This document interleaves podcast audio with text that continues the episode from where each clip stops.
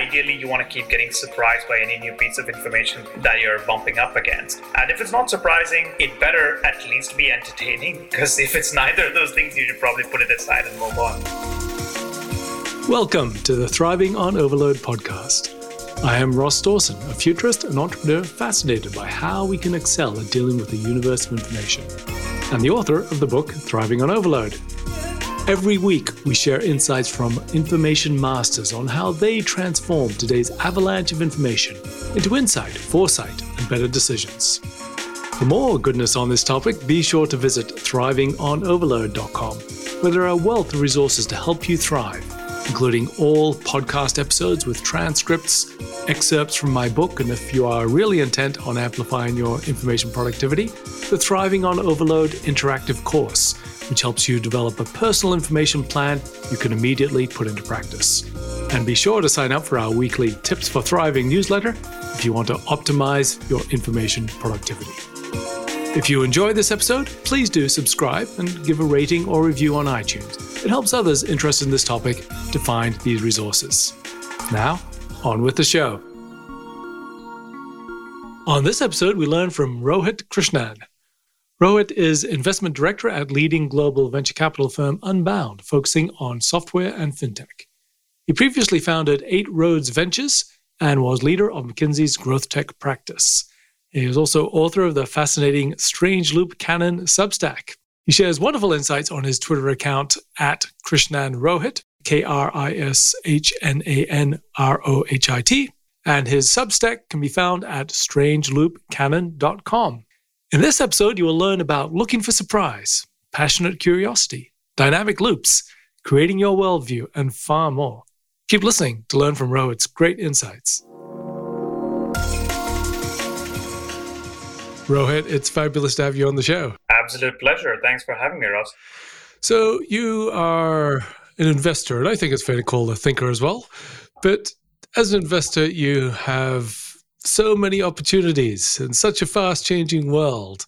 So, how is it that you keep across all of the change and all the things you need to be aware of? It's a great question. I would say that the type of investor that I am, I work in venture capital, which means primarily I work with companies that are at rather early in the stage of development, right? I mean, Series A, Series B sort of companies. And in many cases, what you're trying to buy into is a little bit of what the vision of the future is likely to be for those companies. So I think two things are important and they're slightly contradictory or orthogonal, I would say. Thing number one is that you need to have a pretty open mind to see all of the things that are going on in the world around you uh, technological development, social development, consumer developments, business developments, etc. So that you can look at them and kind of see, you know, where the puck is going to, as as the phrase goes. The second is that you need to try and dive usually rather deep into individual niches so you can use those macro themes and understand how those impact specific points like i don't know open source software or banking infrastructure or what have you the way that i've at least approached some of these conversations is to mainly focus on things that i'm most interested in which i think is perhaps the only enduring way to kind of do this, quite frankly. Because uh, mm. initially, at least, I had a very sort of focused or frameworked kind of point of view where you would start from this is what the world is going to look like therefore these are the sectors that are going to grow therefore these are the technologies etc etc but what i realized is that that form of thinking is like you trying to analyze and come up with every startup's mission statement from the top down, which is an incredibly hard job. I mean, it's much easier to kind of focus on things that you're most curious about, passionate about, things where you spend your time regardless, because that that's the only thing that can give you a little bit of an edge. Well, why don't we sort of push it, go down into the, into the weeds now, and maybe we can come back to, to some of those themes. So, what what are you? What are your information habits? What what's the first information you touch in the morning, and how do you touch it? What what is what do you how do you start your information day? Where do you go? How do you do that? It's a good question. It keeps changing because I feel the information habits that I have are rarely the same information habits that stay over a period of time. So if we were having this conversation, I don't know, last year, I would probably have said books that I'm reading articles that I have bookmarked that I'm going back to, maybe some podcasts that I'm listening to. Recently, I've been doing a lot more of that through Twitter. I find it both delightfully serendipitous and a wonderfully random collection of things that comes across, which is which is great, right? Because I need a little bit of randomness in my feed. Currently, I mean, if I think about it, I think a large portion of my information diet is self-selected books that I'm reading. Sort of, there's at any point uh, several books on Kindle that I'm at least kind of reading, going back and forth, some fiction, some nonfiction that I kind of like. Any article that I like, I bookmark onto Pocket because that just helps me go back to it when I get the time. And those come from a variety of sort of normal websites and things that I track. I have a bookmarks folder that I go through sort of or have built over several years at this point from aggregators like Arts and Literature Daily to like anything else, right? Occasional like the usual New Yorker type stuff or you know other long forms. Changes over the last year, a large number of Substacks have been added to it, as you would imagine, which kind of feeds into the information diet. I used to read a lot more news. Um, now I read it very less. I mean, it's only for the main headlines, so to speak, occasional scanning. But I do read a lot more in-depth pieces, essay type pieces, opinion pieces to kind of get to it. Occasionally, I listen to podcasts.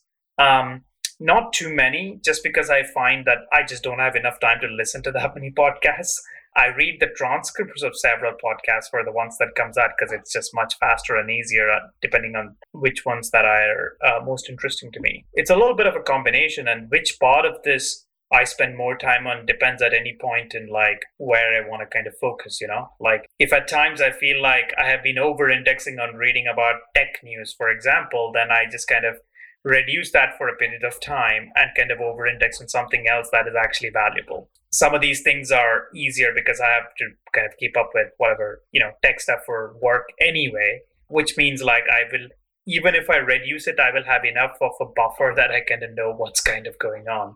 Whereas some of the other ones, like which books that I'm reading, or like what are the what are the items or ideas or sectors that I'm most interested in, or like segments of the world that I want to learn more about, or history that I'm reading. Those are usually a function of what I'm most interested in at any given point in time. That was a bit of a rambling answer, but hopefully, like it gives you the main components in there. Yes. Well, I mean, the, the thing is that you know there is we have lots of information sources. I mean, you you you and your role need lots of information sources. So listeners as well are interested. What what are the scope of that? So, is there a particular times of day you it's, use? Yeah, I mean, it's yeah. I mean, I was just going to say about the the variety of information sources. At least one of the things I found is that I try and look at it a little bit like you know applying the Shannon entropy model. You know, it's like I want the next piece of information that I'm reading to surprise me as much as possible. Otherwise, like like there are 100,000 articles that kind of say roughly similar stuff and have slight variants of the same ish kind of pieces of information, which don't help me that much, right? So, like, but neither for the job nor for personal satisfaction. So, if I'm reading, I don't know, like, here are the five trends that are going to change the future, and the first trend is AI, I kind of know what that the rest of it's going to be like. So, I use, I mean, there's no point in me reading that. If I'm reading something highly specific about the really nitty gritty weeds or a scientific paper about how transformer models are changing, actually that could be helpful but there's a point at which there is diminishing returns to me learning more about it. So you got to kind of ride that curiosity wave so your information density is high enough but and that ideally you want to keep getting surprised by any new piece of information that you're bumping up against. And if it's not surprising it better at least be entertaining because if it's neither of those things you should probably put it aside and move on Yes, no, I think lo- looking for surprise is critical, and it's you know the the more we can sensitize ourselves to things that are surprising, and and one of the other advantages as well is that it helps us to be more familiar with our potential confirmation biases. So if we say, "Oh, that's uh, surprising because it's disconfirming evidence," then uh, that's something I should be paying more attention to. No, I completely agree. I think one of the things that I've been thinking more about recently, at least, is that is very common, I would say, to think about, I don't know, pieces of information that come at you, you kind of analyze it and then you fight against the confirmation bias kind of things. And especially to then judge the article that you read or the book that you read or the blog that you read and say, you know, oh yeah, yeah, that that was pointless. You know, it, it, like we kind of do this on an ongoing basis, right? So they, we can curate the information sources. Something that I kind of force myself to do is that if it is surprising to me, or if it provides a new and interesting lens to view the world with, I think of that as time well spent, regardless of whether or not I believe in its conclusion, yes. which I find to be reasonably helpful as a habit and it's it happens all the time and like when you're reading about tech it happens a lot if you're reading about anything in social sciences it happens a hell of a lot where you know you might accept some of the premises you like the the argumentation that they have taken or the syllogisms that they put in or the rhetoric but you might not agree with the conclusion for a variety of reasons i, I find that to be i mean it's a change that i've been trying to do over a few years but and sort of i think i'm getting better at it it definitely helps make me far less annoyed at the stuff that I read on the internet, which is uh, one of the main goals, isn't it? It was um, one of the sort of formative experiences of my life. I used to work for, I was global director of capital markets at Thomson Financial, very long time ago. And one of the, our favorite analysts, the salespeople go out to the client and says, I love this particular analyst. I I disagree with everything he says, but he makes me think. you know, that's valuable. And that's the that's the best thing that you want in an information source or in any person in most conversations for that yeah. matter like it it has to be either surprising and informative or uh, or entertaining ideally both. Yeah. So, so do you have any schedules for sort of your scanning or your sort of more spending deeper time with simulating information or is there is there structure or lack of structure to that? No is the answer. And most of it is because I work very badly in putting schedules on myself unless it's superimposed by someone else. I'm very good at doing what I want to do because whatever is at the top of the priority list kind of gets done. If it's stuff that I like, you know, whether it's reading a book or writing an essay or, you know, whatever. I'm very bad at saying things like 9:30 to 10:30 is the time for me to listen to X or, you know, do X because I just find it really hard to work and I, I, find it very hard to switch my brain into that rhythm. So I think I treat my information diet roughly the same way that I treat my normal diet, where if I don't want to eat, I don't know, cakes and pastries and chips all the time, the only way that I can solve that, or the best way that I found to solve that, is just to not have it around me and like just make me interested in eating something else which is kind of what I focus on on the information stuff as well. Try not to go into silly rabbit holes and just like focus on the stuff that is interesting to you and at any given point in time. I will say something that has significantly changed that is um, I have I have two young kids and especially after my sort of second son was born, like the number of hours I have as free time kind of drops off precipitously, as one would imagine as a consequence, you're forced to become far more productive in the hours that you have left, which means that there is an automatic forcing function at any given point to say, hey, do you want to watch that Netflix show or read this book or do you want to be doing something else? And it's kind of an implicit calculation that goes on, which is far more pleasing to me than a schedule. Yeah. Yeah. Well, we all have to find what works for us. And uh, certainly if, if uh, it must, sounds like it works for you. Yeah. I've tried to make chaos my friend. I find it to be the one thing that actually works reasonably well for me. Thank you for listening to the show. If you want more resources to help you thrive in a world of exponential information, go to thrivingonoverload.com, where you can find all podcast episodes, transcripts, show notes, excerpts from my book Thriving on Overload, the Thriving on Overload interactive course, and a trove of other useful content and resources, including a weekly Tips for Thriving newsletter to keep across it all. If you like this episode, please do help us be found by giving us a rating or review, and subscribe if you'd like to hear more. This is Ross Dawson. Thank you for listening. Have a wonderful day. So, probably the first thing that, you know, made me interested in your work was you have a channel Strange Loop Canon. So I'm a indeed you know, lifelong fan of uh, Gödel Escher and Douglas Hofstadter's work and the concept of strange loops and their implications. So there's a bit of a broader piece around this around mental models. And you know, perhaps in whatever way you'd like. I mean, I'd like to say, well, what is it that drew you to this concept of strange loops, and what relevance does it have to the way in which you build your mental models? I first read Code Bach when I was, I think, very early in college, and it's one of those books that just blows you out of the water in the sense that fits together so many disparate streams of human knowledge and tries to link them together in a pleasing narrative. It's phenomenal. I think it's one of the few books that, at least during that time, I read and reread, and I just loved, and it stayed with me for a long period of time, which is why, sort of several years later, when I wanted to kind of write about at least a broad swath of topics around tech, culture, economics, um, industry, I wanted to sort of use something that at least was very helpful to me.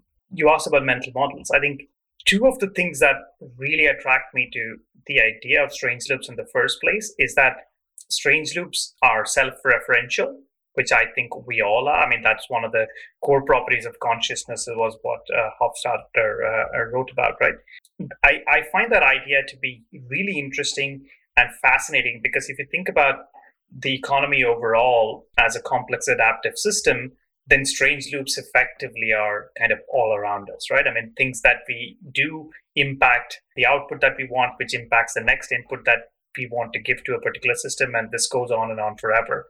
That to me is incredibly interesting and a, and a useful way, at least, to kind of look at the world and the different ways in which causal arrows intersect. So I guess that's kind of you know one part of the answer. The second part on mental models i would say i'm a little bit more like Mungerian in my thoughts in the sense that i think mental models are a little bit like i mean we talked earlier about you know if you're reading an article or a book and it helps you think in a particular fashion that's its true gift as opposed to its conclusion or as opposed to its facts. Mental models are basically just that. Like it is a way for you to think ideally relatively quickly, but even otherwise about topics that you don't usually have huge amounts of domain expertise in or like huge amounts of knowledge in that you haven't spent 30 years honing. You can use your mental models to kind of use a, a, a series of them ideally to figure out does this thing even kind of make sense, which is what its primary use is. So I think of the combination of these two as trying to create a little bit like a incredulity filter, you know, like most things we see and we are like oh my god how can the world work like that? How, how can this particular thing work like that? And the mental models help in at least putting several pieces of thought pathways that at least you can look and say ah i see. There is one pathway by which this particular line of argumentation makes a lot of sense or there is one pathway by which this decision actually makes a little bit of sense. So the i mean that's at least to me a bigger point about mental models. It's not about learning frameworks. It's about developing frameworks repeatedly so that you have shorthands to remember what you thought about before.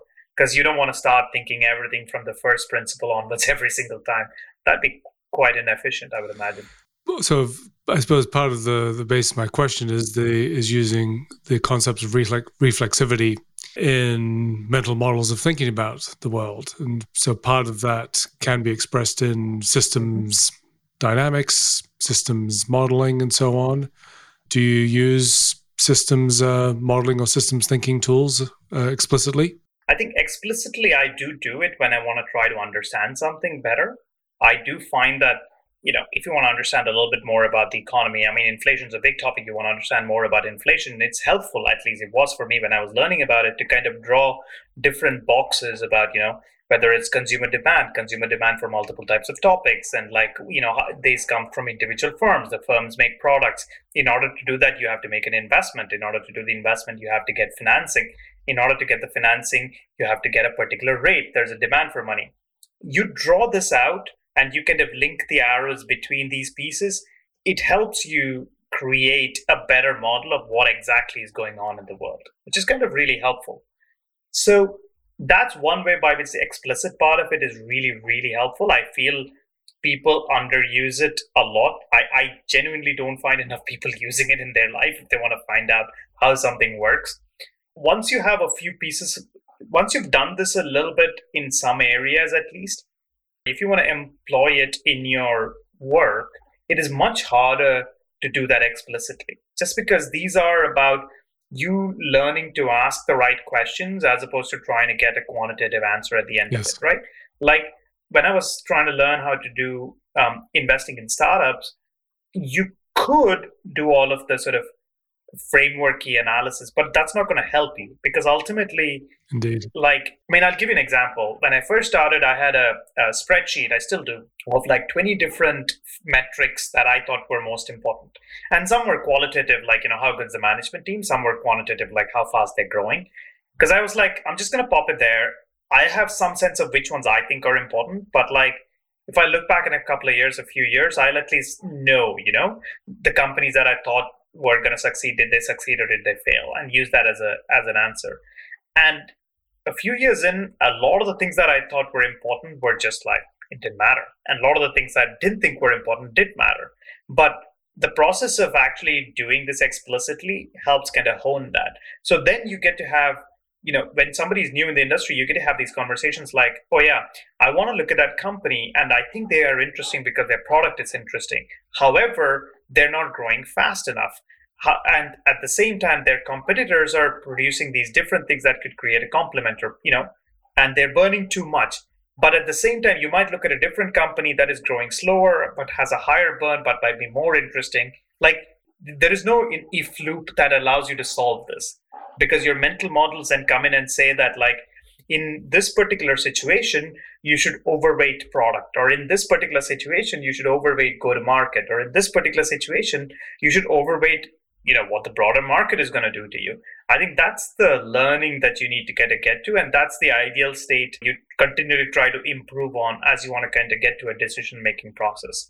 But um, explicit structuring is i think highly useful and you know dramatically underused in uh, learning how to think about new pieces of topics. And I think part of the reason is that, you know, doing it just feels like a little bit of a waste when you're doing it, just because there's no reason for you to be doing it. Do you know what I mean? Like, nobody's asking you for it. It's not a deliverable. It doesn't help you say things to someone else very easily. So you got to kind of do it for yourself a little bit, at least in the large parts of our uh, our economy, anyway.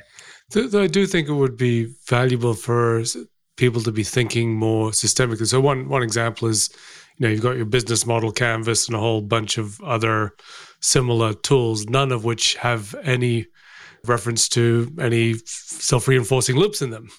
And so we do have Jim Collins' flywheel and uh, Kees van der Heijden's business idea from way back, which were implicitly, you know, looking at what are the self-reinforcing loops that underlie a business model. But I think that's a massive gap in how most people are explicitly thinking about business models that they just don't look at what are, what are the self-reinforcing loops in there. Yes, and I would say that like you know, I'd like to pick on something you said. I think a large part of the conversations about business models and how to understand it, at least from an education point of view, is highly static stuff, right? Like you write down a comprehensive list of things that you can think about in all different boxes. It becomes a box filling exercise very quickly. But which boxes are important is far more interesting than, you know, did you fill the box in the first place? Like, and that is a much harder thing to kind of make people understand. I think this is one of those areas where if you've done it a lot, there is a tacit learning that you get in identifying which parts of it are most interesting or most important which is kind of what the, the training process is for. So that's part of that is identifying the actual dynamic loops that you kind of talked about, right? I mean, yeah, their product is not great today, but like look at the velocity by which they're improving. So if we wait a couple of years, they're actually going to be really good. And if they manage to do this much with the okay product, think what they can do with something great, which is an example of like a line of thought that is very hard to just make someone draw in a diagram, but you see it a few times suddenly, like the pattern recognition really helps. I think to your point, the dynamic loops there are super important, but and it's also important to kind of use um, I was going to say stories or narratives, but that's perhaps not the right word. But like to kind of really try to verbalize what that future state is likely to be and how you're going to get from here to there. Because in describing that or in kind of drawing that out, you're forced to kind of define some of those loops in the first place because you're in it is very difficult for you to describe a situation a year down the line or two years down the line when companies are doing X without having some sense of how they get to that X from where they are today. Yes, yes. The, I think that there's many investors and people in the startup scene that would be well served by, I suppose, a little bit more uh, exposure to, to, some of some of these ideas of uh, you know dynamic loops and how they can their impact and uh, thinking through those, bringing those into the the you know explicit and implicit models of uh, startups. Hundred percent. So to to round out, you know, you uh, I'm sure many people look to you for advice on all sorts of issues based on your you know success and your experience, but like to just sort of tap your quick advice. So somebody who's uh, aspiring VC, for, for example, what would your advice be to them to how it is they can thrive on, you know, in, in tech VC in particular? You know, you've got to follow all of these emerging trends in technology, in terms of all of the overlays in the economy, as well as look at all of the, you know, emerging uh, sectors, markets, competitions. There's a lot. so, how, what's your advice on uh, how someone should uh, keep on top of that and thrive? I'm going to make a meta point first, which is that like my biggest piece of advice when people ask me this question is to is to ask the question back about like, do you actually want to be a VC? And I'm not sure that enough people understand what the job is or understand why they want to do it beyond sort of a general feeling that it is an interesting job that they would like. It's totally okay, but I just want to kind of make that meta point because it's linked to my my core piece of advice on getting the right amounts of information and kind of doing it, which is that uh, coming back to the original point, like focus on what you're most interested in, what you're most curious about, and lean into that the big difference that I find in good VCs uh, or good investors, good anything, I suppose, is that they like what they do. And I don't mean this in just a, you know, uh, jobs your passion kind of sense. I mean it in the sense that they would be people who would be reading up about fintech anyway, as opposed to having to read about fintech for the job. And that distinction is crucial because ultimately, a large part of at least my job is about reading all of these, a bunch of different sources, and trying to kind of know what's going on in the world and talking to a large number of entrepreneurs and other VCs to figure out what they think is going on in the world and how their company's doing, right? So you're constantly synthesizing information that is coming your way because you have a worldview. Like, I'll give you an example. You might have, you know, I asked this in sort of interviews and stuff of like, a sector thesis. What do you think is, you know, what do you think is interesting? What do you think is likely to happen? And it doesn't really matter what the answer is, but they need to have a point of view. And that point of view will evolve, right? I mean, you talk to 200 companies and people like will change and evolve, but you're only really going to evolve it if you have a worldview first, which only comes if you're actually interested in it first. Beyond that, in terms of sort of information um, intake, I think there is the normal sources of like whatever, you know, the tech crunch, Crunchbase type stuff where you get the immediate information about fundraisings and stuff like that that's going on in the world. Broader world stuff about like, you know, trends, etc. It's probably extraordinarily well covered, but I would say there's a vast variety of substacks that you can read that actually helps in that. I mean, whether it's uh, broad stuff like um, Packy's uh, not boring or like the generalist or any number of these ones. There is in your information curiosity diet, I think you should have at least some of this how do you think about the world kind of stuff in there. And that is very much idiosyncratic. You should read things that actually make you excited about the world and think about the world and actually make you want to engage with the world. And for that, I think that what you choose is it almost doesn't matter, but you should choose something that allows you to create your own worldview. That's fantastic. And uh, hopefully, we'll get more VCs that follow your advice. Thanks so much for your time, Rohit. It's been a fabulous conversation. Indeed, this was wonderful. Thanks for having me on, Ross, and congratulations on the book. Thank you. Thank you for listening to the show. If you want more resources to help you thrive in a world of exponential information, go to thrivingonoverload.com where you can find all podcast episodes, transcripts, show notes, excerpts from my book Thriving on Overload, the Thriving on Overload interactive course, and a trove of other useful content and resources, including a weekly Tips for Thriving newsletter to keep across it all. If you like this episode, please do help us be found by giving us a rating or review, and subscribe if you'd like to hear more.